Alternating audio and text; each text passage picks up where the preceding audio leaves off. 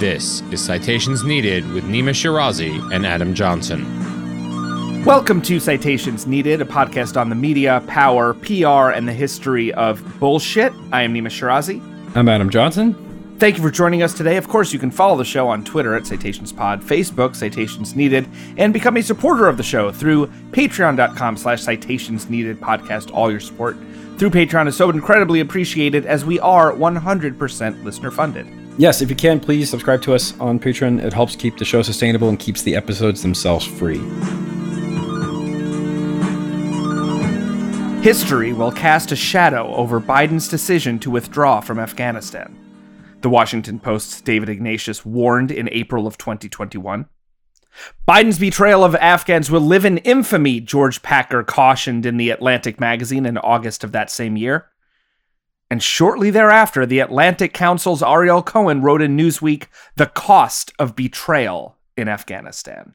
When news broke in April of 2021 that the Biden administration planned to withdraw all documented U.S. troops from Afghanistan after a 20 year occupation, media outlets almost uniformly rushed to issue condemnations. How could the U.S. and the West more broadly simply, quote, abandon the Afghan people, unquote, especially women we'd so bravely liberated? How could the U.S. just up and leave when it had invested and sacrificed so much to counter the Taliban over the course of two decades? This outrage stood and still stands in stark contrast to the media's default state of indifference to the suffering people of Afghanistan and the US's extensive role in engineering that suffering. For many decades now, American, British, and other Western media have only really seemed to be concerned with the plight of Afghan people, namely women, when it serves to bolster the case for war, occupation, and the continuation of US regional hegemony. Meanwhile, during Afghanistan's now second winter of famine, after having more than $7 billion stolen from its economy by the United States and its allies, these very same pundits and outlets are uniformly silent on this unfolding human rights disaster caused, again, in large part by the United States itself. On today's episode, we'll examine the media's pattern of selective chauvinistic outrage when addressing the welfare of Afghan people. We'll study how media diminishes the enormous role the U.S. played in destabilizing the country of Afghanistan and endangering its people, how our media portrays U.S. military solutions as the only means to support the Afghan people, and how the media treat Afghans as little more than pawns in a game of U.S. soft and hard power expansion and domestic media focused moral preening. Later on the show, we'll be joined by two guests. The first, Hadia Afzal, a Chicago based program coordinator for Unfreeze Afghanistan, a women led campaign supporting the Afghan people's wish to live in peace and prosperity. There's an extremely high percentage of Afghanistan at risk of food insecurity right now. Girls' education has also been under increasing threat by the Taliban. Escalating edicts by them have banned girls' education from secondary school and then universities as well. There's a whole timeline of back and forth promises and internal tensions, but overall, the country's in a very severe crisis of both, again, humanitarian and economic proportions, and the international community has a large role they can still play in helping to bring that to a halt. We'll also speak with Julie Hollar, senior analyst and managing editor at Fairness and Accuracy in Reporting. It probably wouldn't surprise you to know that before 9 11, women's rights in Afghanistan were really barely noticed by US media. And then, as the US prepared to attack and then did attack Afghanistan, the coverage just exploded of women's rights. As soon as the war was prematurely declared over, it just disappeared again. So you just watch the spike go up and down depending on what's happening politically with the US and Afghanistan. So, we've been meaning to do this episode for a while. The freezing of assets in Afghanistan and the subsequent famine and economic devastation they've wrought is a fairly urgent issue going on now for two winters. Activists have been screaming at the top of their lungs trying to get people to care, and they don't. And since that's what we try to do on the show is highlight things that people don't care about, we're excited and privileged to talk about this topic today. We're going to dive into a little bit of background and history about how we sort of got here and talk about the moral inconsistencies of the media narratives that are used to discuss Afghanistan during and post invasion, and highlight how, like with many of these conflicts overseas, these are not things that are happening despite the United States, they're not happening because of quote unquote inaction, but are very much happening because of action the US has taken, things they've actively done even post withdrawal, something we've argued is good. But if you withdraw and then steal their money and make sure their economy tanks, that's not that great. There's a long history of Western empires proclaiming their duty to defend human rights and often women's rights and women's lives in particular, in order to justify imperial invasion and occupation. One of the most commonly cited examples, and one that we have actually included before in episode 65 of Citations Needed, how Empire uses feminist branding to sell war and occupation, is the statement made by the Earl of Cromer, the British consul general in Egypt from 1883 to 1907 on a crusade to depict Islam as an inferior religion to Christianity, Cromer condemned the faith for its treatment of women, citing the veil to argue that Egyptians should be forcefully civilized by the British. In his 1908 book Modern Egypt, Cromer wrote this quote, The position of women in Egypt and Mohammedan countries generally is therefore a fatal obstacle to the attainment of that elevation of thought and character which should accompany the introduction of Western civilization. Yet, as many, including scholar Leila Ahmed, have noted, Cromer, whose heart supposedly bled so much for Egyptian women, agitated to perpetuate the subjugation of women in England. In 1908, after retiring from his work in Egypt, and the very year that his book, Modern Egypt, was published, Cromer took the reins of the Men's League for Opposing Women's Suffrage back in England. Similar selective outrage over Mohammedan abuses were common across British media during their two wars in Afghanistan and the long-time occupation of India and Pakistan during the 19th and early 20th centuries. So we're going to read an excerpt from the Newcastle Daily Chronicle from January of 1880. This was at the tail end of the Second Afghan-British War that lasted from 1878 to 1880. This details the war crimes of the Mohammedans. The headline is The Afghan Campaign, the State of Kabul, the Barbarities of the Enemy. It reads, quote, The dispersion of the enemy is complete. This is when the British took Kabul from the Mohammedans. The Mohammedans are abandoning Kabul, fearing retribution, as they all sympathized with the enemy. The Hindus reported a reign of terror from the 15th of December. Every shop and house was gutted except for the Mohammedans. The women were stripped publicly. The children were seized and threatened with death. The men were shot. The Quzilbashas were spared after swearing on the Quran to be true to the Mohammedans. The Afghanistan tribesmen carried away a vast amount of loot. They brought their women and children to witness the British defeat. The jihad collapsed. Our troops have rested today. The snow is melting. The enemy's total loss was 2,000. Unquote. And so the barbarities of the enemy, this is sort of this isn't new, right? But the idea of highlighting the human rights abuses of those you're occupying was very common in, as we also discussed on episode 65, in the British occupation of India and Pakistan. Mohammedan invaders had suppressed Hindus, uh, which was true to some extent, right? A lot of this is true. And that they were effectively on a mission of civilization and liberation of the Hindu minority and to protect women and, and young girls. This was common in Algeria as well with the French. The French have kind of mastered this colonial feminism. The concept of a civilizing mission was central to French colonization and settler colonial rule of Algeria.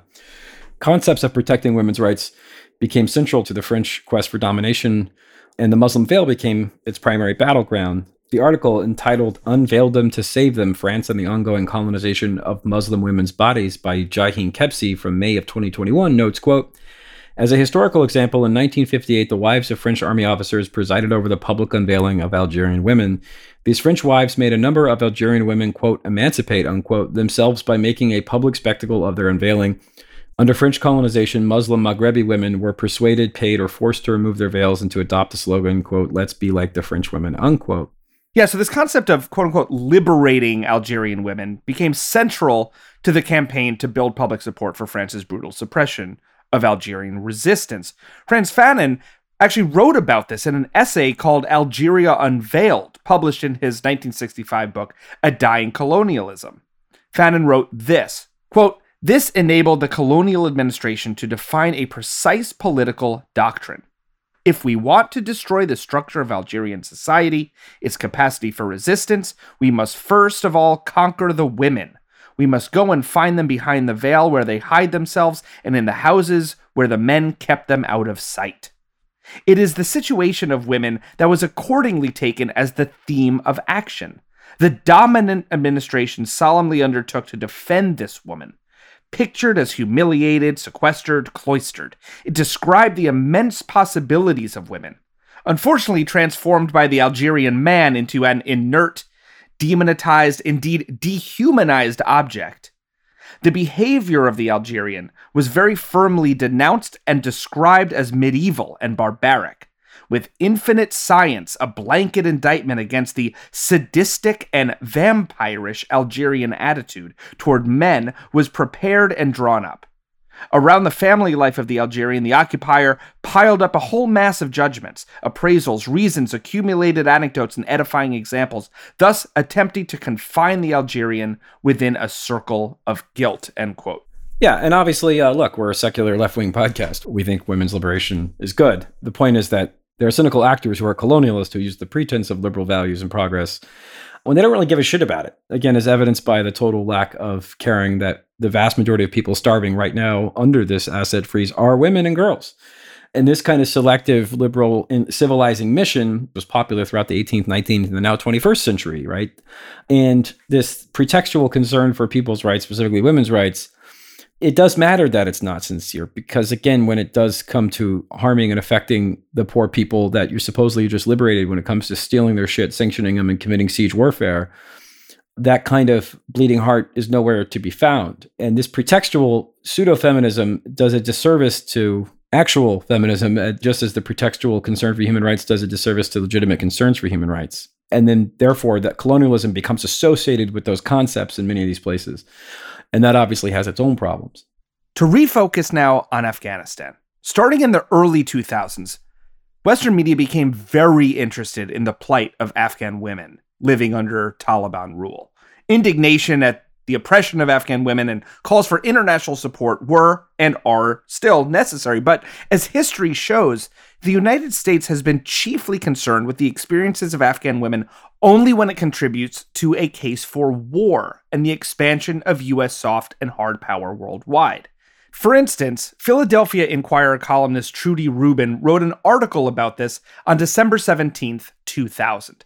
The piece was syndicated across North America and given different headlines depending on which publication it appeared in, of course, but these are just a couple of the headlines that accompanied this piece, again from December 17th, 2000. This from the Gazette in Montreal, the headline Taliban Repression Afghan Women Need Outsiders' Help. The same article was headlined by the Tallahassee Democrat in Florida Suffering is a Women's Lot in Afghanistan.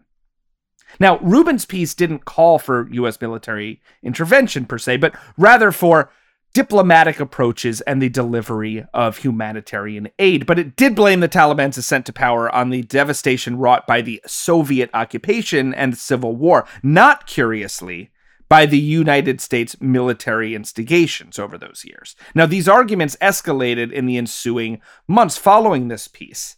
The Edmonton Journal from Edmonton, Alberta, Canada, on July 7th of 2001 had this headline Afghan women fight for survival under Taliban regime. And in late August of 2001, CNN broadcast Beneath the Veil, a documentary capturing the brutality of the Taliban toward Afghan people, particularly women and children.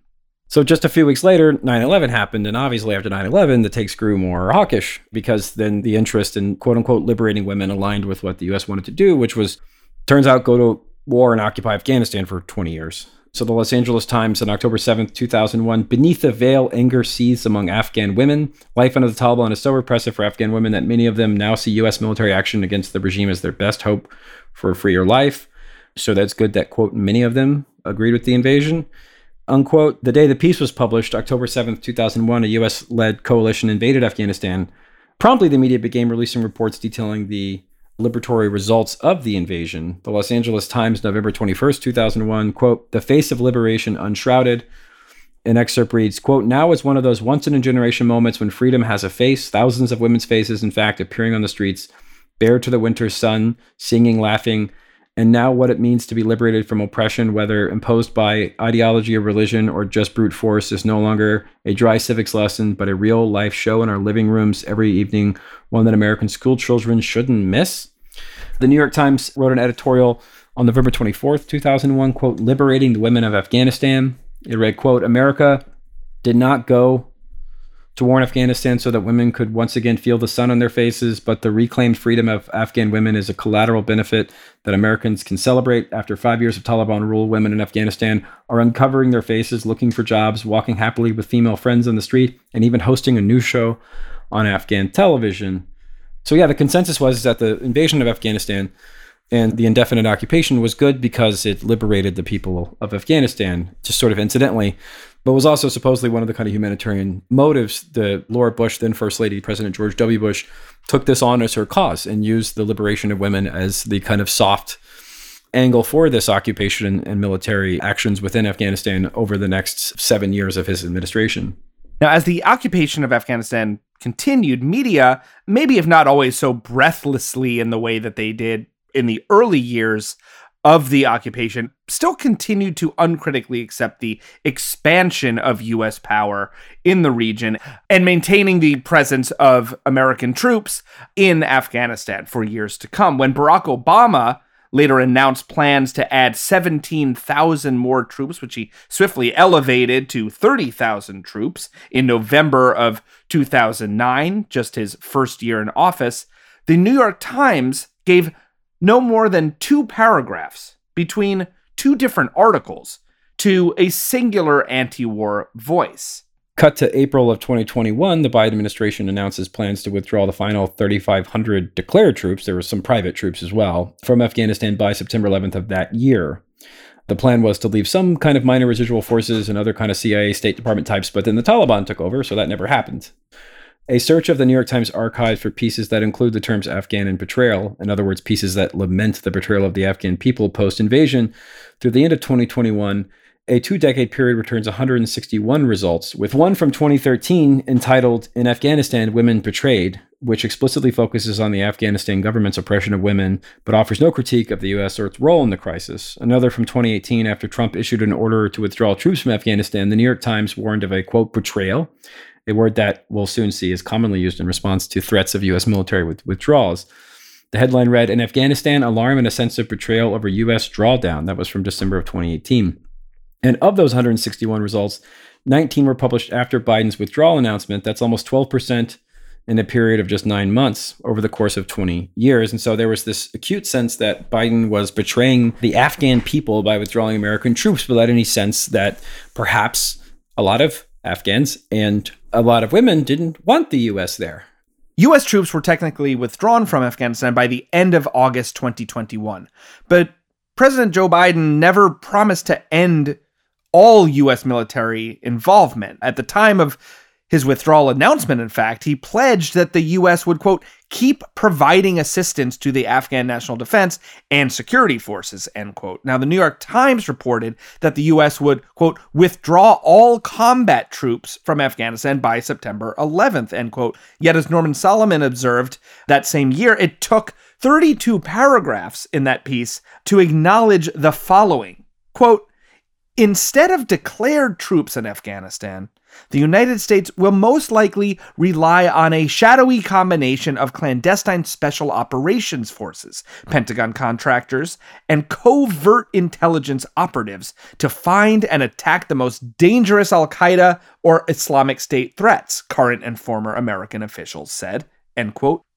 Yet, with the swift collapse of the Afghan government after the withdrawal and the complete takeover of the Taliban in Afghanistan, US mercenaries and these special forces really never got their chance to do what they were supposed to do, according to this piece. With the exception of drone and missile strikes, the US military does not have a footprint anymore in the country. The outrage during the announcement and the actual withdrawal was, of course, uniform and swift by U.S. media. Washington Post David Ignatius in April of 2021, quote, history will cast a shadow over Biden's decision to withdraw from Afghanistan noted CIA spokesman at the Washington Post, CNN opinion piece by David A. Andelman said Biden is making a major mistake on Afghanistan. The Atlantic's George Packer in August of 2021 during the actual withdrawal wrote, quote, Biden's betrayal of Afghanistan will live in infamy. Trudy Rubin of the Philadelphia Inquirer wrote in August of 2021 as well, quote, the horror of Afghan women abandoned by American troop pullouts. The Washington Post ran a piece by Ahmad Massoud, who was the head of the Mujahideen, This was on August 18th of 2021. The Washington Post headline was, quote, the Mujahideen resistance to the Taliban begins now, but we need help, where it calls for U.S. clandestine assistance to the Mujahideen in Afghanistan, something that's historically gone very well. One excerpt reads, quote, we need more weapons, more ammunition, and more supplies. America and its democratic allies do not just have the fight against terrorism in common with Afghans. We now have a long history made up of shared ideals and struggles. There is still much more you can do to aid this cause of freedom. You are our only remaining hope. Very Princess Leia of him. August 19th, 2021, op ed by Ariel Cohen, a senior fellow at the Atlantic Council, wrote, quote, The cost of betrayal in Afghanistan. Caitlin Flanagan of The Atlantic from the same day, quote, The week the left stopped caring about human rights. And Adam, you actually wrote about that Caitlin Flanagan piece in The Atlantic at the time. To save yourself from quoting yourself, I will quote you. You wrote at the time, quote, The Atlantic's Caitlin Flanagan wrote a scolding piece in The Atlantic entitled, quote, the week the left stopped caring about human rights, end quote, where she accused anti war liberals of being hypocrites who don't care about human rights if the US military is the one doing the protecting and upholding. You would go on to write this quote, Flanagan's missive even mischaracterized the position of Pakistani activist Malala Yousafzai, insisting she was lobbying for continued US occupation when she was, in fact, doing the opposite, end quote. Yeah, Flanagan, I mean, everybody needed to sort of find their puppet to ventriloquize. But actually, what she has done is she had for years called for the U.S. to leave Afghanistan. I think there was always debate about the process of it, whether or not it was done right. And that's a sort of open conversation that people can have. But the idea that the U.S. should not withdraw was definitely not a position she actually had. But again, the headlines kept coming the New York Times in Afghanistan, an unceremonious end and a shrouded beginning. August 30th, 2021, August 31st, 2021, from the AP. Afghans arc from 9 11 to today, once hopeful, now sad, with a picture of a sad kid. From later that December, New York Times Magazine, Inside the Fall of Kabul, and on the ground account. CNN ran multiple segments. Jake Tapper, especially, ran all these segments talking about how. Biden had betrayed the Afghan people, and it was the sort of sad lament, the fall of Kabul. Everyone analogized it to the um, fall of Saigon without any awareness of the history of why the Saigon fell and the, and the idea that somehow what if the U.S. had stayed in Vietnam for another 20 years, we eventually would have won. It's not clear, but the idea is that the U.S. had been humiliated. There was these visuals of people jumping on helicopters and escaping out of airplanes from the Kabul airport, and this was a form of humiliation. And what people don't quite understand or appreciate is that Nima, for 20 years, Afghanistan was a place that people like Jake Tapper who needed to latch their facile centrist brand onto the troops. It's where they went to like build their credibility. You put the flak jacket on, you report, you you know, you spend a year there, you maybe even write a, a self-serving memoir book about, you know, how, you know, the 104th whatever division and how tough they are. And it's this again, it's this sort of middle brow corporate media thing you do to kind of get your bona fides to go back and basically anchor in front of an air conditioned desk and make $2 million a year. It's the kind of thing you did to cut your teeth. And so this is also true of a lot of elites who wanted to join the military, right? President Biden's kid was in the military, right? Harry, Duke of Sussex, of course, wrote in his memoirs recently about how he, he allegedly killed 25 people and, you know, it sort of was no big deal. It's sort of where you go to kind of cut your teeth. And it's this war that sort of always was. And now it's gone, and that gives them a sad because, you know, generously, you could say, right? that when they go and they hang out with the you know 104th Airborne and they play poker and drink whiskey with them and they stay at the hotels in Kabul and they get to know all the NGOs again many of whom are working within a horrible system to try to do good things right? These are not bad people but they're kind of the soft arm of the American US and allied occupation that they kind of begin to buy into the humanitarian narrative. This is a very common thing because they don't see the other side of the equation. They don't see the missile strikes drone strikes and US raids that have devastated Afghanistan because that's not really what they're privy to. Yeah, there has long been a dearth of reporting about the uh, you know effects of a 20 year long occupation. I mean, over a decade ago, I remember when Lawrence O'Donnell reported on a uh, Chinook transport helicopter crash. The helicopter was shot down, U.S. military helicopter shot down, killing 30 American soldiers, uh, including 17 elite Navy SEALs. And Lawrence O'Donnell called that on his MSNBC show the deadliest day of the war. He told his viewers, quote, "This weekend saw the worst single loss of life in the 10 years of the Afghan war." End quote. I actually wrote about this at the time, noting that not only Americans die there, and actually the vast loss of life has obviously been the Afghans themselves. Now, one notable exception to the media rule of lamenting the withdrawal and talking about Afghanistan only insofar as it was a, you know, quagmire of Vietnam proportions, the loss of American blood and treasure, but never really focusing on the people who lived there. The uh, one real media exception to this was Anand Gopal's piece in the New Yorker in September 2021 entitled The Other Afghan Women. In it, Gopal writes this quote, both sides of the war did make efforts to avoid civilian deaths. In addition to issuing warnings to evacuate, the Taliban kept villagers informed about which areas were seeded with improvised explosive devices and closed roads to civilian traffic when targeting convoys. The coalition deployed laser guided bombs, used loudspeakers to warn villagers of fighting, and dispatched helicopters ahead of battle. They would drop leaflets saying, Stay in your house, save yourselves, Shakira recalled. In a war waged in mud walled warrens teeming with life, however, nowhere was truly safe, and an extraordinary number of civilians died. Sometimes such casualties sparked widespread condemnation, as when a NATO rocket struck a crowd of villagers in Sangin in 2010, killing 52. But the vast majority of incidents involved one or two deaths, anonymous lives that were never reported on, never recorded by official organizations, and therefore never counted as part of the war's civilian toll. End quote. Gopal goes on to write this quote, some British officers on the ground grew concerned that the US was killing too many civilians and unsuccessfully lobbied to have American special forces removed from the area. Instead, troops from around the world poured into Helmand, including Australians, Canadians, and Danes, but villagers couldn't tell the difference. To them, the occupiers were simply Americans. End quote. The Cost of War Project at Brown University has estimated that the war in Afghanistan has directly killed over 243,000 people in Afghanistan and Pakistan, more than 71,000 of whom were civilians. These figures do not include deaths caused by disease, loss of access to food, water, infrastructure, being uh, displaced from their homes, and other indirect consequences of this kind of war and occupation. Well, yeah, what Gopal pointed out in his various media appearances for this Democracy Now! so forth was we just don't hear about the deaths in rural areas, that there's a large rural urban divide, and that the journalists who parachute in and report on it only get the urban side of the story.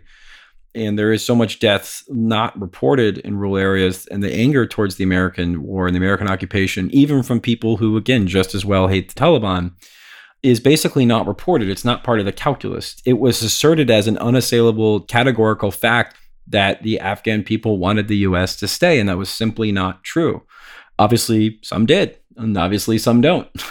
but there was very little analysis or acceptance of the fact that there was a meaningful constituent who didn't want the US to continue occupying Afghanistan forever, and that their presence simply made the Taliban more powerful and the violence more acute. And then when the US left, in August, they immediately froze the assets of Afghanistan's central bank. $7 billion of it was held in the US Federal Reserve. The Biden administration stated in February of 2022 that they had planned to use half of the 7 billion for humanitarian relief and the remaining half for 9/11 victims. The 3.5 billion for 9/11 victims is currently being held up in court. Uh, a great deal of 9/11 victims' families don't want the money. They find it quite perverse that a bunch of Saudi nationals who destroyed the twin towers would somehow result in Afghan people own small businesses in Afghanistan having to pay up a debt 20 years later, it's it doesn't make any sense at all. I think I mean almost everyone knows it's a totally cynical marketing thing.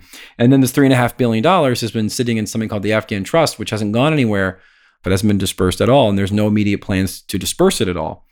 And so when you take away all this money from the Afghan economy, this completely torpedoed the economy. The economy sank precipitously after the US withdrawal. Immediately there was a famine or near like famine conditions that winter. This winter there is as well.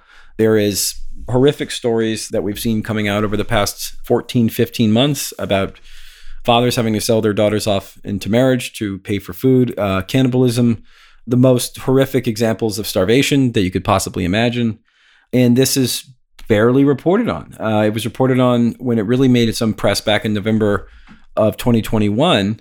But the US's culpability and responsibility for it was completely glossed over, as I wrote about at the time. For my Substack, I wrote an article Pundits whose hearts bleed for the people of Afghanistan in August now silent as US sanctions cause mass starvation of Afghans, and which I wrote In one seven minute and 53 second segment from November 1st episode of Jake Tapper's show, The Lead, reporter Anna Coren covered the humanitarian crisis, centering families so desperate they were selling their young daughters into forced marriage. In a post report interview with Tapper, Coren vaguely discusses the cutting off of aid and freezing billions, but made no mention of U.S. sanctions or the U.S. role in it, referring only to, quote, the international community, unquote, quote, freezing billions of dollars in reserves, unquote. The primary culprit is said by Tapper to be the Taliban, which he tells Coren has made the practice of selling children, quote unquote, worse. The report has now since been disputed with allegations from the Afghans that the video of Coren had made up their story, separate issue. But this is definitely something that happens and has happened. This has been the extent that Tapper has covered the crisis, a single report that omits U.S.'s role in creating the humanitarian crisis. Like Tapper, NBC's Richard Engel took the omission of the U.S.'s role in worsening Afghanistan's hunger crisis one step further not so much ignoring the issue, but actually reporting on it while glossing over US's responsibility in helping to create it. In one recent 4 minute and 21 second report from Afghanistan that aired online for NBC streaming show NBC Now on December 16th, Engel discussed the starvation and economic ruin in harrowing detail, even calling it a quote man made crisis. But which men? It's not clear. Engel entirely ignored US led sanctions and stealing of billions in Afghanistan's assets only making vague reference to quote dried up foreign aid unquote. And so you saw this immediately during the winter of 2021 and 2022 where all these pundits like Richard Engel and Jake Tapper, whose hearts bled for the people of Afghanistan, who made a huge production out of crying. Uh, Richard Engel somewhat famously said the following The worst capitulation of Western values in, in our lifetimes. You left behind. I, w- I went to Afghanistan, I arrived a couple of weeks ago. It was a republic backed by the United States, backed by the West. Now it is an emerging Islamic emirate trying to find its way. Okay, so here we have a ostensibly straight reporter telling us it's a, a capitulation of Western values. Not quite clear what he means by Western values. It was a republic, Adam. It was a republic, and now it's an Islamic state. It's like, yeah, okay, it's a little more complicated than that. But again, this the, his heart bled on August 30th, 2021. And then when it came time to report on the U.S. sanctions that have caused mass starvation and poverty and basically evaporated half of the economy overnight, uh, he doesn't even mention U.S.'s role in it because they don't really care about the Afghan people. They care about the Afghan people only insofar as they can provide a moral bludgeon to support permanent U.S. occupation and to create a place where journalists can go and cut their teeth. And again, I think to some extent they're not that cynical. I think they buy into the sort of civilizing mission aspect, right? I think to some extent they really do kind of believe it, as a lot of nationalists believe their own bullshit. But then again, the second that the US is not their inaction, but the thing they're actually doing, which is to say, stealing $7 billion of Afghan money for one of the, if not the poorest countries on earth, $7 billion goes a long way. They're nowhere to be found. And they'll sort of do the oh dear reporting and, and all the sadness, but they don't tell you that actually you can call your congressperson or call your senator or call or demand your president to give them this money back. There's no sort of call to action. It's just emotional pornography. The New York Times editorial board even agrees with that. And so there's very few instances where you have a very acute case of crocodile tears, where you can sort of say all these people in August of 2021 acted like they cared deeply about the Afghan people. But then when they were starving over 14, 15 months, basically they never talk about it. Even though there is something very much the US can do today that does not involve arms shipments, that does not involve sending over tanks and surface to air missiles, but can actually just give people their money back and there's crickets, and they're nowhere to be found. To discuss this more, we're now going to be joined by Hadia Afzal, Chicago based program coordinator for the organization Unfreeze Afghanistan, a women led campaign supporting the Afghan people's wish to live in peace and prosperity. Hadia will join us in just a moment. Stay with us.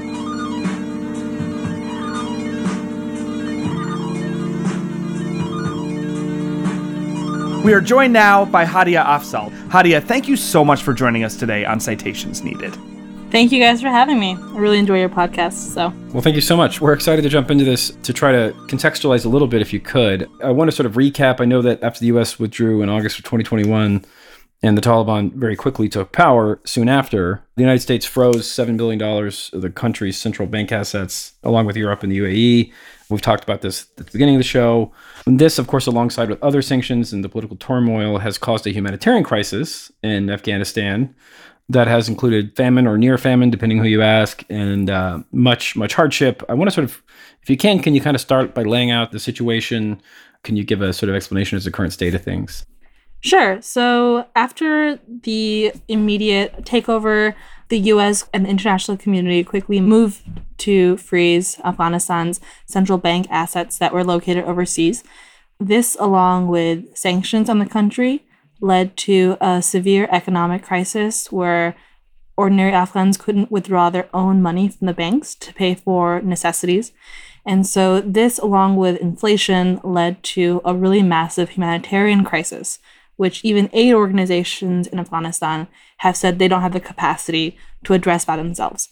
So, there's a extremely high percentage of Afghanistan at risk of food insecurity right now. Girls' education has also been under increasing threat by the Taliban. Escalating edicts by them have banned girls' education from secondary school and then universities as well. There's a whole timeline of back and forth promises and internal tensions, but overall, the country's in a very severe crisis of both, again, humanitarian and economic proportions, and the international community has a large role they can still play in helping to bring that to a halt. I really want to talk about these frozen funds and the alleged plans for them. But before we get there, I kind of want to follow up on this idea that there's both a humanitarian crisis and an economic one, and that that's really like talked about as if they're distinct things, right? This kind of false distinction. Can you kind of talk about how it's impossible to really fix a humanitarian crisis by exacerbating an economic one, and how the current stance on the Central Bank of Afghanistan is exacerbating this problem. Maybe talk about how this central bank was even created, what it was modeled after, and how the freezing of the funds is not just the same as like taking money away from the Taliban, but actually takes money away from regular people. Sure. So, one of the biggest things we try to emphasize as advocates is that this is a humanitarian crisis with economic causes. And the biggest causes are that asset freeze and ongoing sanctions. The Afghanistan Central Bank was modeled after the US Federal Reserve and built during the US time in Afghanistan. It was the first centralized financial institution of the country, replacing a more informal Hawala system of like borrowing off the books essentially. So this required a massive effort through the entire country of hiring civil servants to run this, hiring independent board of governors as well to oversee this, separate from the actual government, much like the US Federal Reserve. And in that same vein, it's almost impossible to think of seizing the United States' money, just another sovereign nation just being able to do that. And the main reason Afghanistan's money was even in the US in the first place was because that's what the US told Afghanistan and other countries across the world they could put their money and it would be safe. so this was a really unprecedented move by the Biden administration and their ongoing releases early 2022 about how that money was going to be dealt with even talked about how they are making the first of its kind split in those funds, half going pending that lawsuit with the 9 11 families case, the other half in the newly established Afghan Fund. So a lot of this is unprecedented, mm-hmm. and that's why it makes it even more important that advocates and allies highlight just how significant the impacts of this are for the Afghan people. Because again, it's their money and their banks' money in there, and it's not anything to be used for government functions. So yeah, so of the seven billion, three and a half billion was set aside for 9/11 victims' families, which is quite perverse. In fact, many, many 9/11 victim families have signed an open letter saying they don't want the money, saying you probably should go to the poor people of Afghanistan. That these two things are unrelated. Of course, Bin Laden was found in Pakistan, but maybe that's a different conversation to have. The other 3.5 billion dollars has ostensibly been set aside for something called the Private Trust, the Afghan Fund. There's four trustees, as Sarah Lazare at Workday Magazine reported one of the trustees says it's unlikely the assets will ever get dispersed anytime soon. They're all kind of appointed by the White House. There's a general sense that they kind of need to look like there's some mystery fund, but no actual monies are being dispersed. It appears like there's this sort of game of chicken unfolding between the White House and starving people, or I guess the Taliban. They claim that there's like criteria that the Taliban could reach or meet so called human rights criteria, although I think it's less about human rights cynically I think it's more about other things. And then they would release the funds. Mm-hmm. But this seems like a non starter in terms of like what's actually going to happen. So really, they're just kind of taking people's money, as you said, not even the government's money, but people's money, businesses' money, small businesses' money, and they're just never going to give it back. It's kind of an fu. A lot of people say, "Oh, well, it's politically toxic for Biden to give the money back." You know, they sort of hit him over the head like they did with uh, Obama with the Iran deal. You know, lifting sanctions on Iran. It was every, every day on Fox News was Obama gives three hundred billion dollars back to the Yeah. to, to the mullahs, and it's like this kind of bullshit. Mm-hmm. Obviously, it's more than just political cowardice. It's also there seems like there's a vengeance element to it. The military establishment, the national security establishment's kind of mad they lost and are just doing what is I mean, you could do it with a pen and a suit and tie, but it's still just a form of siege warfare. It's just siege warfare. It's just another form of siege warfare, the oldest form of warfare, right? It goes back to the Bronze Age. Just cut a city off and starve it.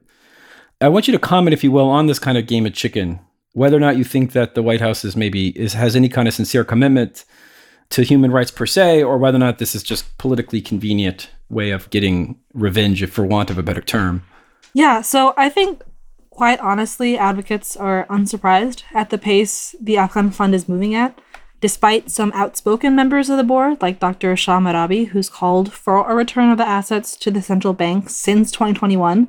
There are, as you mentioned, other international agendas at play in the fund's decision making or lack thereof.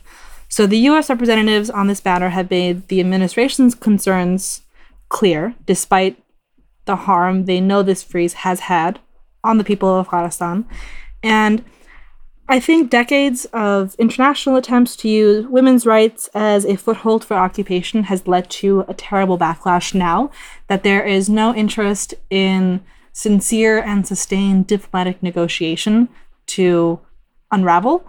And so, despite the impact that revoking women and girls' rights to education and work and travel are having, protests and urges otherwise from international advocates, especially tied to the asset freeze and sanctions, have often led to the extreme ruling faction of the Taliban digging their heels in deeper against these perceived outside influences. So, recently, the Taliban also issued an edict banning female NGO staff from working in Afghanistan, saying they hadn't observed proper hijab and dress codes. And so 15 leading NGOs in Afghanistan have since suspended that work, which is a huge, huge decision. Those 15 organizations cumulatively help millions of Afghans, and their staff, many of whom are Afghan themselves, are like the sole breadwinners for their family. So this decision has had an enormous ripple effect, and the UN is speaking out against this. Jan Egeland from the Norwegian Refugee Council himself has traveled to Afghanistan now to speak with the Taliban directly on this, and they're very clear in saying we are not the ones who can make any big movements happen. This requires diplomatic negotiation from the West and from the countries that are holding this money and have that leverage over the Taliban. The issue is just is the breaking of trust and what trust means for each side in these potential negotiations. Mm-hmm. You know, I'd love to talk about what you see as the media aspect of this. What is being communicated? And, you know, as we know, for decades, I mean, before the invasion of Afghanistan, during the occupation, certainly ramped up before the more recent final quote unquote withdrawal of US troops, there was so much hand wringing, so much concern, as Adam mentioned earlier, you just mentioned of human rights and namely women's rights. And, you know, what will be the fate of the Afghan people if the US troops leave and the Taliban comes back into power? And yet, that concern for the people, right, that we read about in editorials, what's going to happen if US troops leave? Oh, the poor people. Suddenly, this concern kind of evaporates when US troops aren't there, when it's maybe not in the best military interest of this country to, you know, promote a certain agenda we stop hearing about famine, we stop hearing about poverty, we stop actually hearing about women's rights. What have you and your organization, Unfreeze Afghanistan, been doing to kind of refocus the media on some of these concerns? How do you think this can be done if there isn't, say, the interest of the US military state kind of pushing a press agenda? How do you keep this front of mind? How do you keep this kind of information out there and get people to care? So, our strategy has been to focus concerted efforts where we can and finding creative ways to raise awareness and also bringing new coalitions of different types of groups and individuals together to make a media splash where we can. So, one big push we did in 2022 was with over 70 plus renowned international economists, including Nobel laureate Joseph Stiglitz, to write to the White House and urge the release of the bank assets, detailing the impact of the freeze and the subsequent collapse of the Afghan economy. It is, as always, these crises are the most maddening. An issue with a solution, yet politics and narrative standing in the way. It's always the Afghan people, the Iraqi people, the Yemeni people who suffer from American inaction and unwillingness. So once enough Americans are speaking up and out against this and demanding movement from their electeds, I think that's when we'll actually see a change in this. The movement around the Afghan Adjustment Act right now is a great example of how these types of politics have formed around a specific push for a need that this diaspora saw unaddressed. If we can channel that same effort into helping Afghans in Afghanistan, in their homes where they want to stay, that is the best thing we can possibly do. You've probably seen all these news stories you know, the escalating crises have pushed people in Afghanistan to extremes they would have never otherwise taken. Rising child marriage pacts, fathers selling their kidneys, parents drugging their children to help them sleep. These are stories that get a lot of traction sometimes with their headlines, and oftentimes the economic causes, the asset freeze, the sanctions are maybe a passing sentence somewhere towards the end, if mentioned at all. And so this is where we see kind of an uncomfortable type of portrayal of Afghanistan now, where it's falling into the same type of a hole we're seeing in coverage of Yemen, for example, where it's just this awful crisis and your donation is needed and aid is needed. But who is supporting the Saudi blockade? Who is responsible for holding the Afghan people's money? Like these are the actual root causes that need to continue being called out. Yeah. And that advocates need to continue calling media outlets out for when they fail to uphold those types of journalistic standards in their reporting. Yeah, because it's, you know, I think countries are like people. Like one should be self critical before they start criticizing others. And we talked about this earlier, this Jake Tapper segment that dealt with child marriage to sort of keep food on the table. And there's literally one passing line about US sanctions that, well, it says quote unquote Western sanctions. Mm. And most of it blames the Taliban. And it's like, well, yeah, okay, obviously they're partly to blame. I mean, I think everyone can kind of agree with that, but there's nothing we can do about that. Where there is something we can do about this. Mm-hmm. Unless your plan is to reinvade, like there's not much you can really do. And so there's this you're right it's dissolved into what adam curtis calls oh dearism where it's kind of this um, you know sort of sally struthers look at the starving children but we're not responsible the biden white house is not responsible democrats are not responsible. It's a crisis from nowhere mm-hmm. with only individual solutions not systemic ones. Like the first rule of a crisis is like if you can do something about it you do your thing first before you start criticizing other people you know? Well guys that's exactly why they gave licenses. Duh. Right exactly. the Treasury offered these licenses, and now it's all fine. So I want to sort of talk about this kind of moral extortion because you, you see this when you talk about this topic, as you say, like, well, you know, the Biden White House can give some of the assets back. And then this kind of emotional extortion is very common the, with the State Department crowd, where they say, well, that's just going to reward bad behavior on the part of the Taliban. And it's sort of a very kind of comforting thought that these people sort of are starving it's this game of chicken, and they're, and they're starving because of the bad deeds of the others, not something we're doing. And that that there's even though the White House, as far as I know, hasn't really laid out an actual criteria of what they can do to get the money. That's very ambiguous. It's just as far as I know, like the State Department's extremely vague about what that's supposed to be. Right. Stop being the Taliban. Yeah, exactly. The Treasury Department put out anti counter-terrorism financing mechanisms they need the central bank to implement and a bunch of infrastructure they need in place all of that can happen if they're given the support they need to re-implement that you know rehire those civil servants. People are waiting to get it back up and running. That is not of any interest to the west. So they will say xyz needs to happen but they won't either acknowledge when it does they won't help any efforts to get that going and they'll use that as an excuse to continue holding out on the return and as you said, the way to implement that stuff is also going to require the money it takes to create those programs or make those changes or run a government or have certain programs in place. So it's it's like literally holding hostage the thing that would allow them to get their money back possible. Do you know what I mean? Like mm-hmm. there's actually there's like a catch 22 built into that. It's like do all these things you can get your money back and they're like, "Yeah, but we need our money back to do those things." And they're like, "Well, I guess that's a problem you're going to have to solve." Yeah. Well, these so-called human rights benchmarks are, are afforded to like no other country. It's not as if we say Israel has to stop gunning down Palestinian children. Saudi Arabia has to stop bombing funerals and, and mass beheading Shia before we give them $750 million in arms. Like these sort of precious two criteria exist in no other context. Yeah, you've created an absolutely unprecedented situation where you've taken a sovereign nation's assets and then you make them jump through higher and higher hoops while you just sit there and watch that money drain away essentially and then say, "Oh, well we are the biggest donor to the UN fund." So actually we're helping. Right. Like that's not the measure by which you can you can measure that. So before we let you go, we'd love to hear more about the work that Unfreeze Afghanistan is doing. You know, what do you want folks listening to know? I know we've been, you know, really focused on these frozen assets, obviously, and how the Afghan Fund, which is like this, you know, Swiss foundation with American member only four trustees, as we've been talking about, like they haven't done anything in three months. It doesn't seem like anything is good. You know, it doesn't seem like grants or a release of funds are going to be made anytime soon. So, what do you want folks to know about that part of your work? But also, Unfreeze Afghanistan does so much other stuff. Uh, what do you want folks to know about, and how can people get involved and help out? Sure, absolutely. So, right now in January 2023, right before the end of December 22, because of the NGO ban, UN flights carrying cash for humanitarian aid into Afghanistan have already been suspended pending that NGO ban.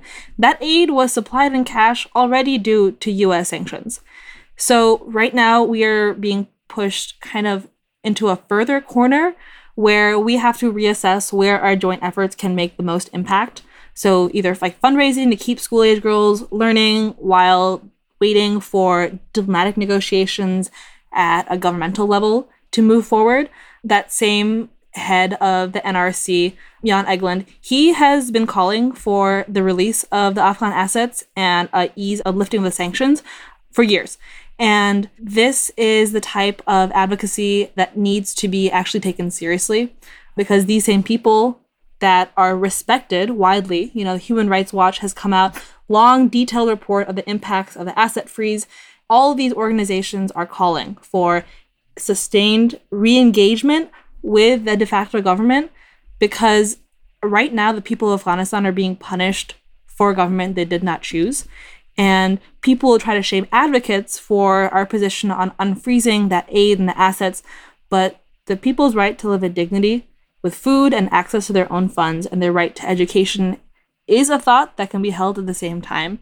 And so we encourage people who are upset about this, who feel as though this is something deeply wrong that the US is continuing to do to the people of Afghanistan to get involved, to reach out. You might have new representatives now, but to make this a priority because oftentimes you find unlikely allies in this type of work.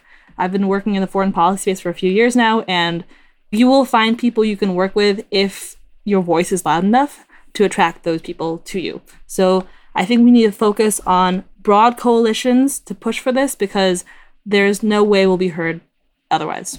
The New York Times supports it. I mean, the, the, the most normie of normie, they support unfreezing Afghanistan's effort. I think they had some bullshit liberal like hand wringing, but they, I think they ultimately agree with you. So this is not like a fringe position. This is kind of a no brainer decision where for people who are not concerned with what swing voters in Fairfax County think or are not punitive State Department and CIA officials mad that they got humiliated. Yeah. But you can tell that there's this like emotional blackmail because of what they did with half of the funds, the, you know, 3.5 billion dollars going to 9/11 victims. Do you know what I mean? Like mm-hmm. 21 years after the fact. Well, when I say stuff like broad coalition, I mean, for example, the 9 11 Families for Peaceful Tomorrows, who are part of Unfreeze. We submitted an amicus brief to the court regarding that lawsuit that was accepted. So, like, we're just waiting on these things. But even the lower judge recommendations was this is an obvious open and shut, no, this money does not belong to those people kind of case. This is Afghanistan's money. Mm-hmm. So, there are signs, I think, logical people in positions in the media, in government at different levels, know what's right. It's just about forcing that political moment where you can actually have that discussion again that hasn't been had in many years, informal agreement that has been kind of used as a back and forth tool by each side while getting ultimately nowhere. Well, I think that is a great place to leave it. Urge everyone to check out the great work of Unfreeze Afghanistan. We've been speaking with Hadia Afzal, a Chicago based program coordinator for Unfreeze Afghanistan, a woman led campaign supporting the Afghan people's wish to live in peace and prosperity. Hadia, thank you so much for joining us today on Citations Needed. Thank you so much for having me.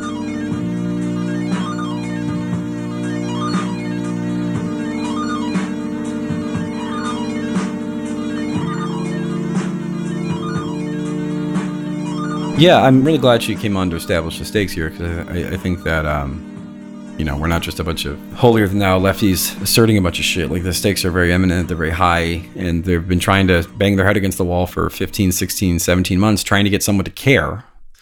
And again, the same media outlets whose hearts bled for Afghans are nowhere to be found here. And, and especially bled for Afghan women, right? I mean, decades, decades of that, of the plight of the Afghan woman and how, because of the freedom policy of the US occupiers, Afghan women had it better than ever, yada, yada, yada, right? And now, oh my God, it's going to be sunk back into the dark ages. But even with that approach, the media has completely abandoned the idea of promoting anything that would actually help Afghan women now that doesn't involve like reinvading the country, but rather involves allowing the Afghan economy to maybe somehow recover, to allow people to have jobs, to allow people to care for their families in ways that actually save many lives. Al Jazeera reported at the end of 2021 that the cutoff in aid to Afghanistan, quote, may kill more Afghans than the war itself, end quote. So I think that idea of how the media cares so much for a second or, you know, about certain things for a while. And then when it's not in the interest of the US military, it just completely changes. Right, because this is fundamentally a media story. I mean, activists trying to get attention, trying to get momentum, they need media to care although you know there's no real sort of it's not like the evacuation on august 30th 31st of 2021 where there's sort of this moment where everyone sort of cares. The deaths are largely obscure. They're not filmed. They're not seen. The starvation the, the deprivation the destruction of entire economies is not seen. People don't know about it because again it doesn't suit the interest of us corporate media and the national security establishment. And so this is fundamentally both a humanitarian story, which our first guest helped us out with, and now this is very much a, a media story, which our second guest is going to help us out with. So our next guest, Julie Hollar of Fairness and Accuracy in Reporting, wrote this in September of 2022. Quote, when a government invades a country, occupies it for 20 years, and then sends it into a humanitarian crisis by appropriating most of its money, you'd expect good journalists from that country to follow the story closely and vigorously hold their government to account. In the US, instead, you get largely shrugs and government talking points. End quote. We will now speak with senior analyst and managing editor at Fairness and Accuracy in Reporting, Julie Hollar. She'll join us in just a moment. Stay with us.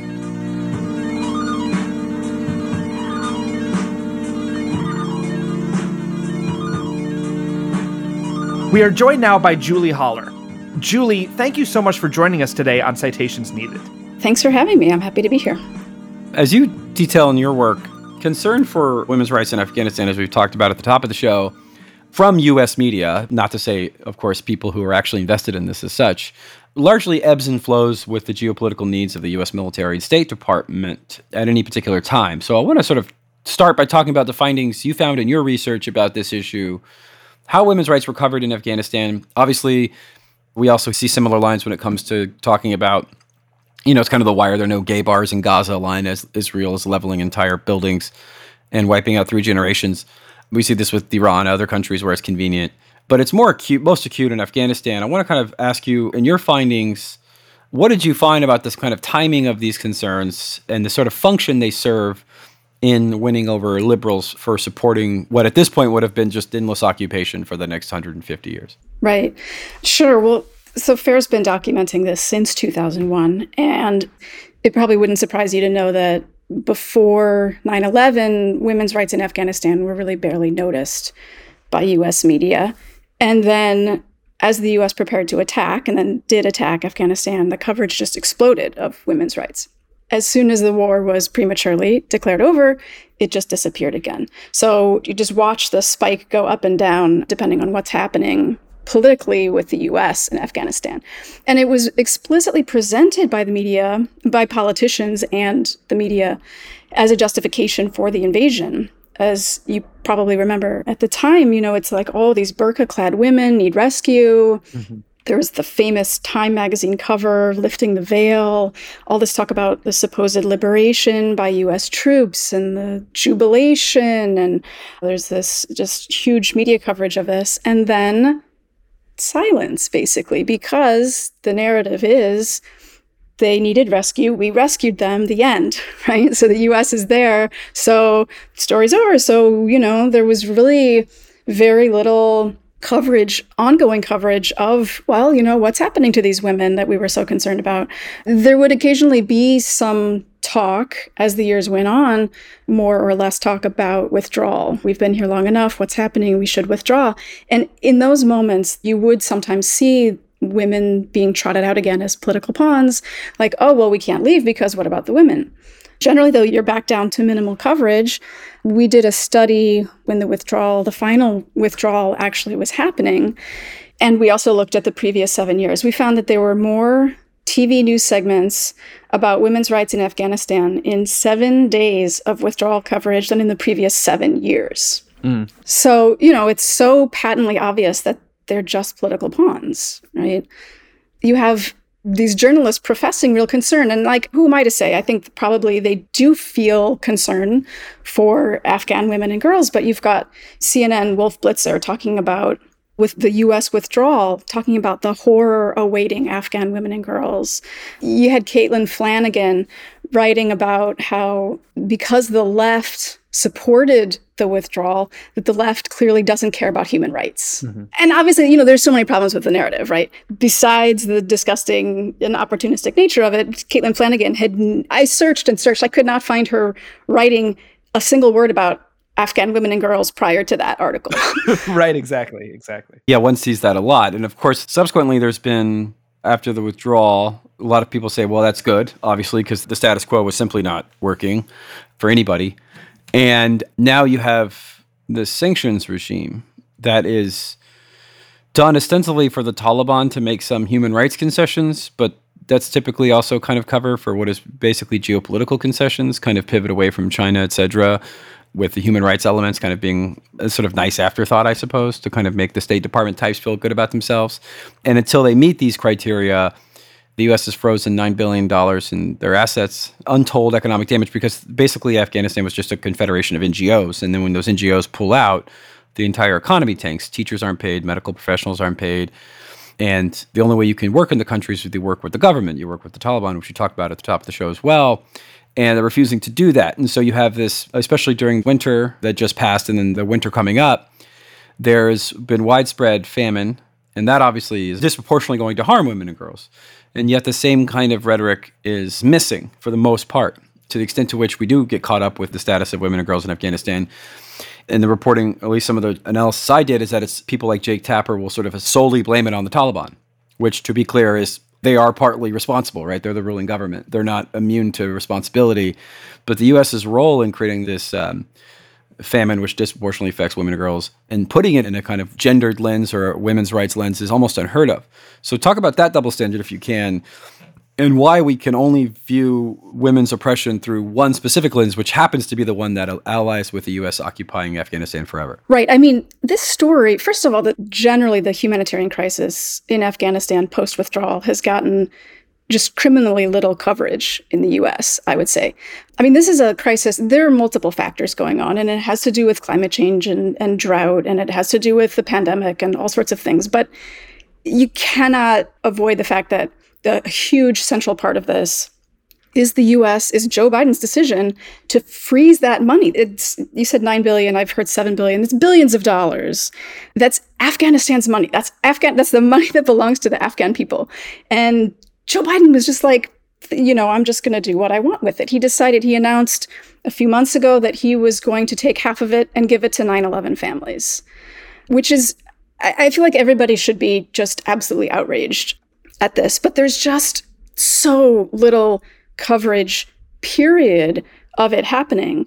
And then of that coverage, there's so little that's really all that critical of what's happening. I did another study about this when Biden first made that announcement about how he was going to take the money and what he was going to do with it.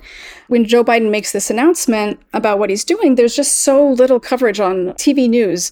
There was no mention of it on ABC, NBC, CBS. They didn't even mention it. Mm-hmm. This is like a multi billion dollar theft. No word on our network news. And, you know, there were just a few brief mentions on cable.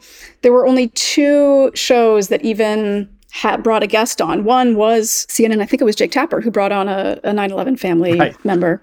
Not someone from Afghanistan, of course. right, right, right. No, there was one guest who was Afghan American who was brought on to talk about this. It was actually a great segment on MSNBC. Chris Hayes brought on Masuda Sultan, who was the founder of Women for Afghan Women, as well as Unfreeze Afghanistan. Mm-hmm. And I had like, you know, several minutes talking about it with her. This is like the perfect guest to have on this issue. It's someone who has a direct connection to Afghanistan, an Afghan American person, a human rights activist, one human rights Afghan American guest. I actually looked to see, I was like, you know, she started Women for Afghan Women right? Like she must be, she's a perfect guest. For, like for the past 20 years, she's been a perfect guest. She hasn't been on, besides that Chris Hayes show, she wasn't on for the past year. If you look back 20 years, she's been on a handful of times, like back to even as far as like 2002, I think she was on some cable news show. But, you know, over that span of 20 years, you got, yeah. it was like less than 10 times. And this is the thing, when we looked at coverage of the withdrawal, we did a source study. So this is the thing that we do all the time at FAIR. Who gets to talk? Who gets to frame the story? Who gets to shape the narrative? Who gets to define what the problems are and what the solutions are? And so not only is it evidently just obvious that Afghan women are being used as political pawns just in terms of how the coverage spikes when the US government is interested mm-hmm. and then plummets when the US government is not interested. But when you look at even when the US media are professing interest in these women, who are they actually talking to about the issue? It's not Afghan women. and it's not even their advocates. You know, I, I can grant, like, okay, it can be harder sometimes to talk to certain sources than others, although it's certainly not impossible to talk to Afghan women. But um, we did a study of sources in this was primetime network news coverage of the withdrawal, a week starting with the day the Taliban took over Kabul. 5% of the sources were Afghan or Afghan American women and only 11% of the sources were women of any nationality. Yeah. So th- they're talking about, oh, but what about the women? But they're not actually talking to women. So they're just talking about women. So the women don't get to frame the narrative. And if they were allowed to help frame the narrative, you would have gotten a different story. I mean, throughout the whole occupation, you had Afghan women advocates talking about how they want US involvement in local peace processes. They want the US to support Afghan women's rights on the ground it wasn't happening. And you didn't get those voices in the news media. And so you didn't have anything kind of like shattering this narrative that we have of like, you know, the US as the rescuers. But all of this stuff, you know, when you come back 20 years later to the withdrawal and the and the media narrative is, oh, we can't leave because what about the women? I mean, it just it's based on the assumption that women's rights actually did improve under US occupation, which is highly doubtful. It's highly questionable. You know, after the 19 years of occupation, Afghanistan ranked second to last in the world on women's well-being and empowerment. In a, I can't remember what the index is, but it's a global index. Second to last. One in three girls was going to school. So when you sort of have this assumption that the U.S. rescues women, you don't look at well, what's actually happening to women over this occupation? I want to talk about the nature of doing media analysis. Obviously, citations needed, fair. We were focused on that. But it can be kind of deeply cynical work sometimes, right? And so I just want to talk a little bit about how obviously women's rights, women and girls' lives in Afghanistan is critically important. That is an absolutely important issue. The fact that sometimes news segments talk about it is good. It's just that how do we, and I guess here's a question for you, Julie, how do you, as a longtime media observer of the tactic of having this story told only when convenient. How do you make a distinction between like this cynical exploitation of saving women and girls is very kind of orientalist notion, imperial notion, but square that of course with genuine concern from these groups on the ground from activists who are working tirelessly toward this every day like how do we kind of square that? And in your analysis of who those sources are i think that's such a you know it's not just about mentions right?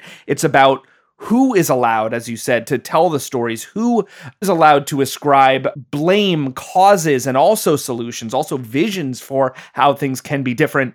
How do you in your media analysis kind of see that shaping up over time? You know, you were just talking about over basically two decades and like the weight of the activist voice, right? That isn't necessarily maybe being exploited, but is there finally as a as a guest to really speak on something that they know about and care about, as opposed to the weight of, say, generals or former State Department officials that are just lined up by cable media bookers to speak about, you know, presidential policies on war and kind of sideline the issues that are still used to exploit occupations. Well, I mean, that's the problem, right? Is that there is no weight given to these activists and to the people on the ground. We've done so many source studies related to wars and foreign policy issues, humanitarian crises, and it's just always overwhelmingly government officials. That's who top US journalists turn to as their sources. I mean, this is sort of like the definition of how you report a corporate media news story is you have to talk to the official sources. They're the ones who get to frame the story. So the problem is that you know, if they were to talk to a lot of these people like Masuda Sultan, if she actually were given more of a platform, you would have so much more dissonance in your reporting. These government officials would be shown to be lying. They would be, uh-huh. there would be a kind of confrontation and a dissonance that the US media are not, they don't show us that. They show us the official narrative. The discord they'll show us is Democrats versus Republicans. Right, you don't get the third party, you don't get the challenge. Not drone strikes versus human flesh. Yeah, right. So it is so rare to see this kind of, you know, someone like Masuda Sultan given this opportunity to speak for a few minutes about being really critical of the Biden administration and what they're doing, freezing these Afghan funds. You don't get that. With the withdrawal study that I did, there were no scholars interviewed, there were no anti war activists. There was a single human rights activist who actually wasn't even identified as a human rights activist. She was identified as someone who educates girls.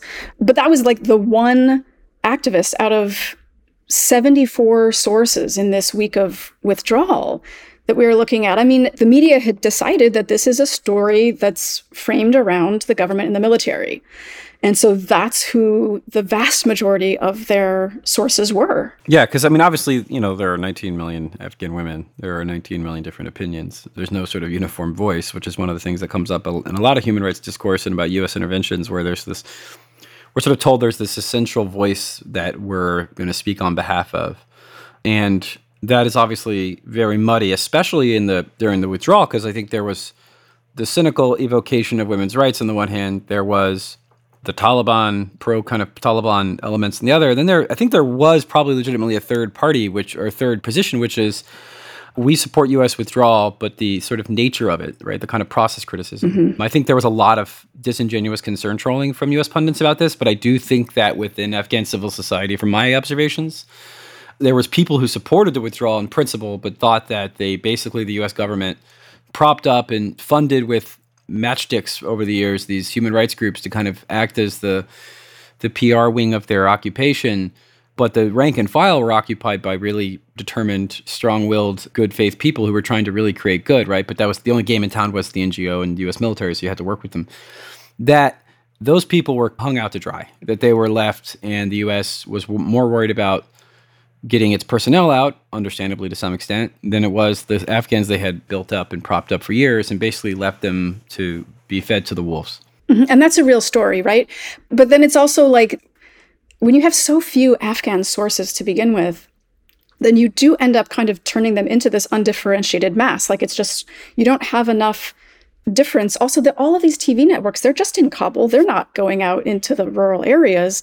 There's such a difference between Kabul and the rural areas. And so Afghan women's experiences in different parts of Afghanistan was dramatically different. So let's talk about that. Mm-hmm. I want to ask about that. I want to ask about the, the New Yorker article by Anand Gopal that the other Afghan women that blew up this kind of simplistic narrative.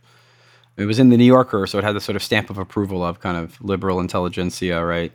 That really detailed the horrific toll U.S. wars took on rural women in Afghanistan, specifically the the drone war, and then of course they wouldn't have known at the time, but later, of course, sanctions, uh, you know, as well. Can you talk about how that article kind of muddied the narrative and showed that again these kind of simplistic voice of the people listen to X narratives are never that simple. Right. So this was really fantastic reporting. This is, you know, he was on the ground in Afghanistan, spent a lot of time in areas that most US journalists didn't go. And he interviewed so many people and really found out that in these rural areas, especially the ones that were particularly affected by US airstrikes, that just every single family had so many people in that family impacted by airstrikes, killed, injured. And the way that the war played out in these more rural areas of the country was so different from what I mean, we just weren't getting reporting about this in the US because, again, most of the reporting, well, first of all, a lot of outlets just pulled, you know, when the war was supposedly over, media resources left. People weren't going to devote you know, you got to have security details. You got to have, there's resources involved in having journalists on the ground in Afghanistan. And so you just didn't have nearly the number as you had during the official, like, invasion 20 some years ago. So there just wasn't as much invested in that. And people weren't leaving the capital as much because this was the area that was just not under US control. All the US was doing was dropping bombs everywhere. And they didn't have boots on the ground. And so this is where he went. And this is where he was really documenting the toll that was showing that, you know, it's really hard to get casualty counts, but mm-hmm. he was suggesting that based on his really extensive reporting that all of the counts that we have, the official counts, are just extreme underreporting, undercounting of how many Afghans really did die. And not just, I mean, it's not just deaths, it's also all of the injuries and, and all of the disruption to families and, and communities. And it's really, it was really a devastating report. Well, yeah, you know, it also makes me think about how there's so often like a binary that comes out of the way that the way that Afghanistan is reported on. And I mean, similar to, I guess, you know, what we saw with reporting about Iraq, of course, but the idea that you can only replace occupying troops on the ground with sanctions. Like you can take one away, but then you have to add something back. And the thing that you're adding back is not ever going to be reparations. That, like, nothing we're seeing, nothing we're hearing is about calling for a true accounting of two decades of destruction of people's lives. Right, because this is what empires never have to do, right? exactly, exactly, right? And so it's all about how do we get our troops out safely? Oh, the poor people that were leaving behind and we had been protecting them and now they're they're without their protectors, us, the noble Americans, you know, or noble troops from allied countries, but we have to protect our own. This has been a, you know, what do we hear all the time? Debacle, a quagmire, right? We got to pull out.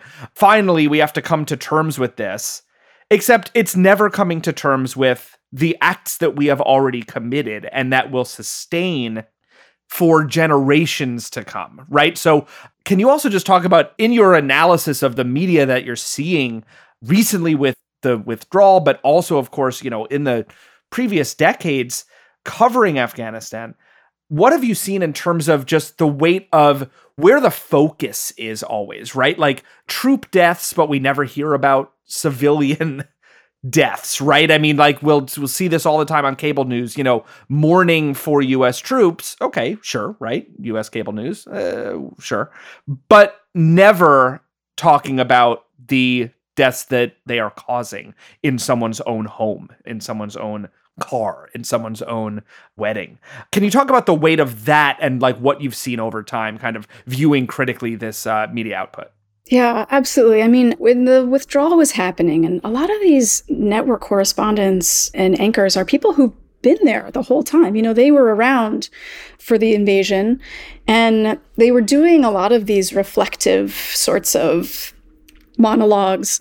And so many of them would talk about, oh, the, you know, we're leaving with this many US lives lost and this much spent. And so rarely did you hear a mention of the toll on Afghanistan itself. The whole narrative was just the same from the beginning. Like, I've just pulled up here Norah O'Donnell on CBS. This is what she said. She said, When America leaves, for many, so does the hope the hope of freedom, the hope for human rights.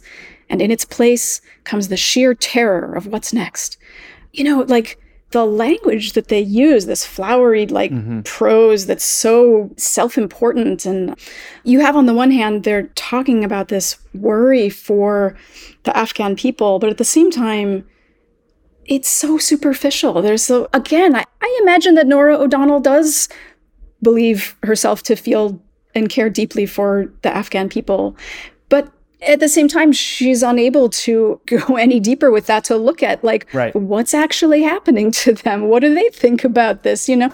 Especially when you get into foreign policy news you know it's like the US is the shining city on the hill and whatever we're doing it's saving it's always civilizing right? But we're also always the victims in the story right? And all the all the money in the world is ours to distribute. So it's kind of both things. Like we're the victims of the Afghan occupation, like our troops and our the blood and treasure and the hope that we are kind of leaving there on the table. So like we are seen as being even like kind of sad and victimized in that so much more than the people of Afghanistan. Just like then it's like we get to decide where money is distributed, money that isn't ours. So we're holding on to, you know, Afghanistan's money. But then because we're so victimized, half of it is going to go to the families of 9 11 mm-hmm. And so again, it's like we are simul empires do this all the time, simultaneously so beleaguered and so victimized and so under threat. And of course, always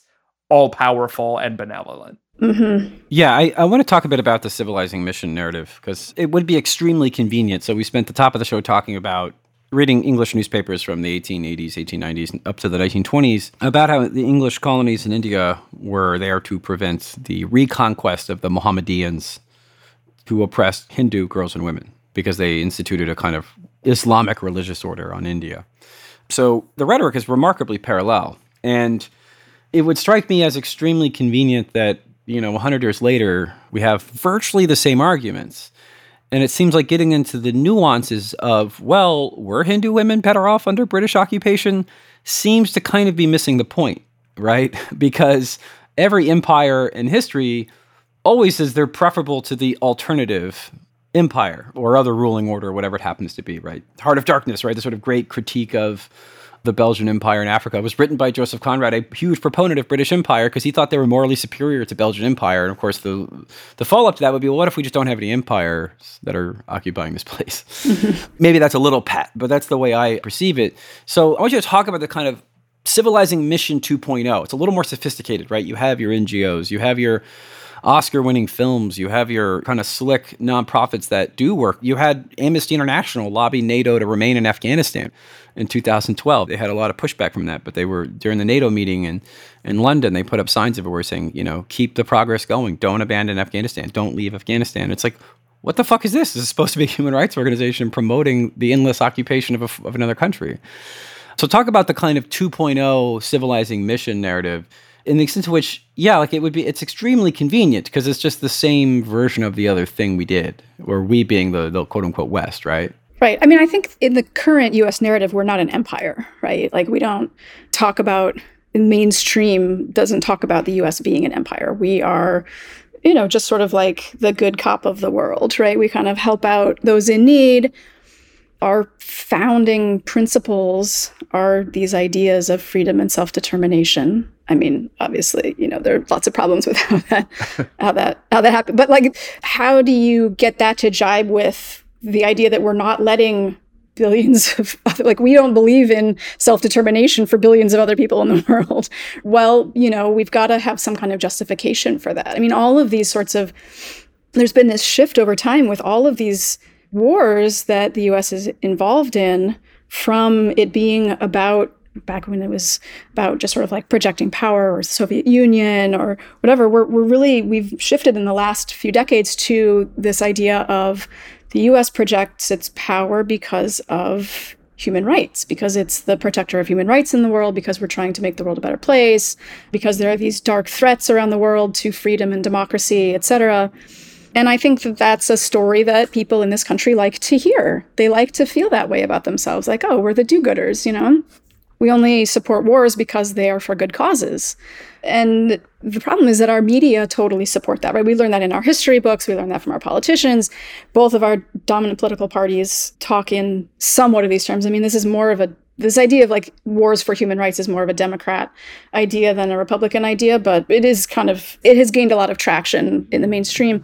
And then, so from our media too, being dominated by government sources, by think tank sources, you get the same sort of narrative.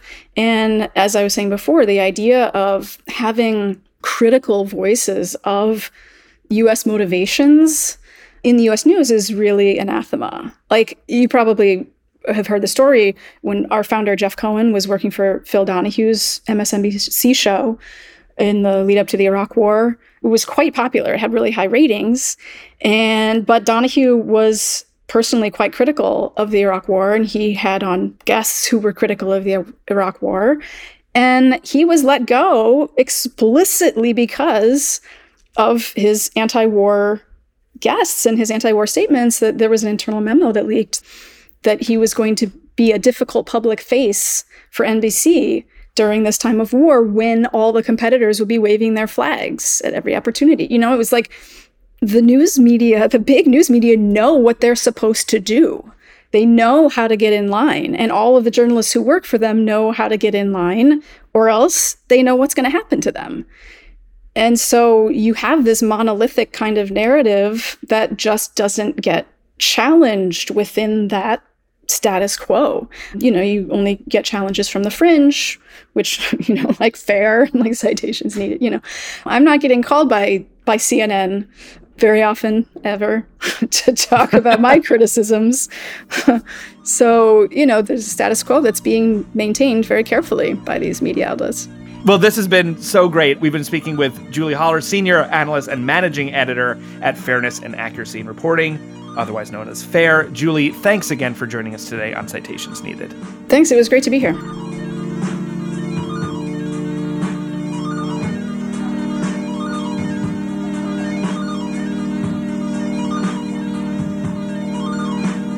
Yeah, I think the um, this has dragged on for so long now that activists are looking for some kind of impetus.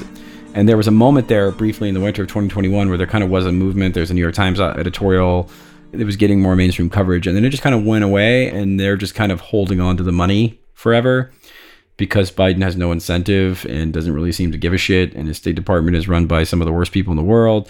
None of them give a shit, and so you know I think it is politically toxic, but also I think very much it's about being emasculated. I don't think people quite appreciate how much of this decision is made by a like fuck you, we lost and we're just going to we need to come away with some kind of W. And the humiliation of those visuals. Especially after getting so much flack for the withdrawal. Right. Cuz Biden gets attacked from the right on the withdrawal all the time, like to be clear, right? Exactly. But then needs to somehow reassert that the US is still still holding the reins, right? Still somehow controlling the destiny of that place. And the victory we have is by making sure that the baddies that we lost to effectively are not allowed to even attempt to put a state together because we are holding all of the wealth of that country. And so, you know, it's basically like a fait accompli, right? You get to say, oh, well, look, it's a failed state. It's a failed state. We left and it's a failed state. It's like, but you're not actually allowing a state to function on purpose. And I'm not saying that like the fucking Taliban is going to put together an awesome government. Fuck the Taliban. I'm just saying that like when you seize the assets of a nation, they're still somewhat accountable to people. Yeah. And of course, they they say, "Oh, we'll give it back based on a series of ever evolving humanitarian criteria for which they absolutely do not apply to any country." Not only do we not steal their money, right, but we give them billions of dollars in aid, like Israel or Saudi Arabia, they're subject to no such criteria. They're subject to no such humanitarian concerns. So I, I, mean, look, obviously it's a total cup and ball game. I mean, none of none of this is remotely consistent or honest or intellectually honest. And so uh, people will just continue to starve because there isn't momentum in the media. The, the, the media doesn't give a shit. Uh, they've largely ignored it, and to the extent they have covered it, they've completely glossed over or omitted U.S. role in it. Well, right, and I mean, you can see the stark difference in the way that media coverage really does affect public pressure as well as legislators' uh, perceptions of things. Uh, wars can be built up by media frenzy when it's aligned with like a political interest. And it's the same here, except you don't see any interest by the media to follow through on even the crocodile tears that they were shedding for the people of Afghanistan when the withdrawal was being discussed, that just evaporates. And now it's back to holding a nation hostage out of a, some sort of revenge vendetta and, uh, you know, humiliation spiral based on losing a 20 year occupation. And so, yeah, I mean, I think you can see the effect of this and, you know, thrilled that we were able to talk to our two guests today about that and to go in so uh, deep on this issue. Adam, it had been a long time since we spoke about Afghanistan, so glad we got to it. But that will do it for this episode of Citations Needed. Of course, you can follow the show on Twitter at Citations Pod, Facebook Citations Needed, and become a supporter of the show through patreon.com slash citations needed podcast.